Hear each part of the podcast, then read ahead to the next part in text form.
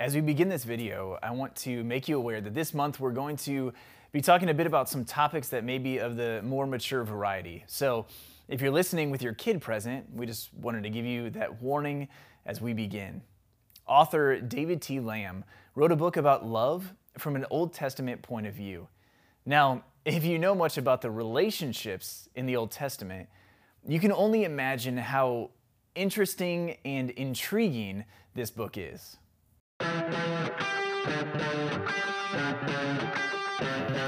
Welcome to another episode of Fridays Are for Families, where we seek to empower and equip you to grow as a disciple and disciple maker of Jesus Christ.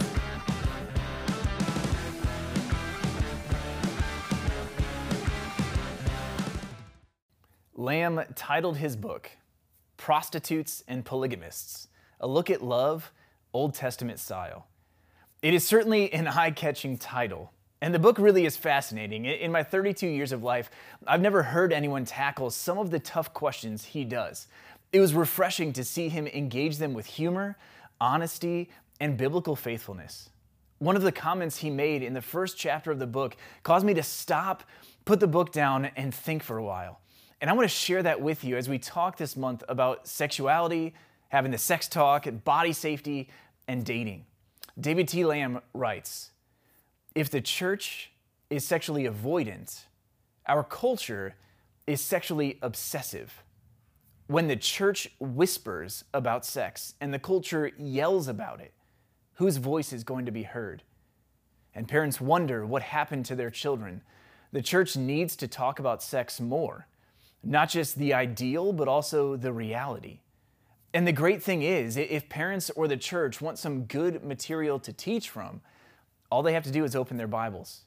Granted, it's confusing sometimes, but understanding will come through examination, not avoidance. I've been a youth pastor for eight years, and I would have to work really hard to remember a student whose parents told me that they talked to them an adequate amount of time uh, about sex and sexuality even after that hard work of trying to remember, I don't know if I could come up with any at all. Many of us, because of our own discomfort with the topic, avoid it. Or we think we're more comfortable with it than we really are, and we say too much too soon. Or we cover only one or two or three pieces of the puzzle, but we miss the grand picture that God paints for us regarding sex and sexuality. Again, the beginning of that quote when, when the church whispers about sex and the culture yells about it, whose voice is going to be heard? This quote didn't even mention the home. Our homes cannot be a place where we avoid this topic. We can't be silent on something as important and significant with its beauty, but also its consequences as our bodies and sexuality. So we want to encourage you to open your Bibles, to study what the Word of God says about sex and sexuality, and to start the conversation.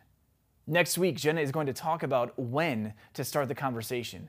We also have some helpful resources for you on our website that can help get that conversation going, as well as guide you in your understanding of sex and sexuality as the parent of a kid growing up in our current cultural climate.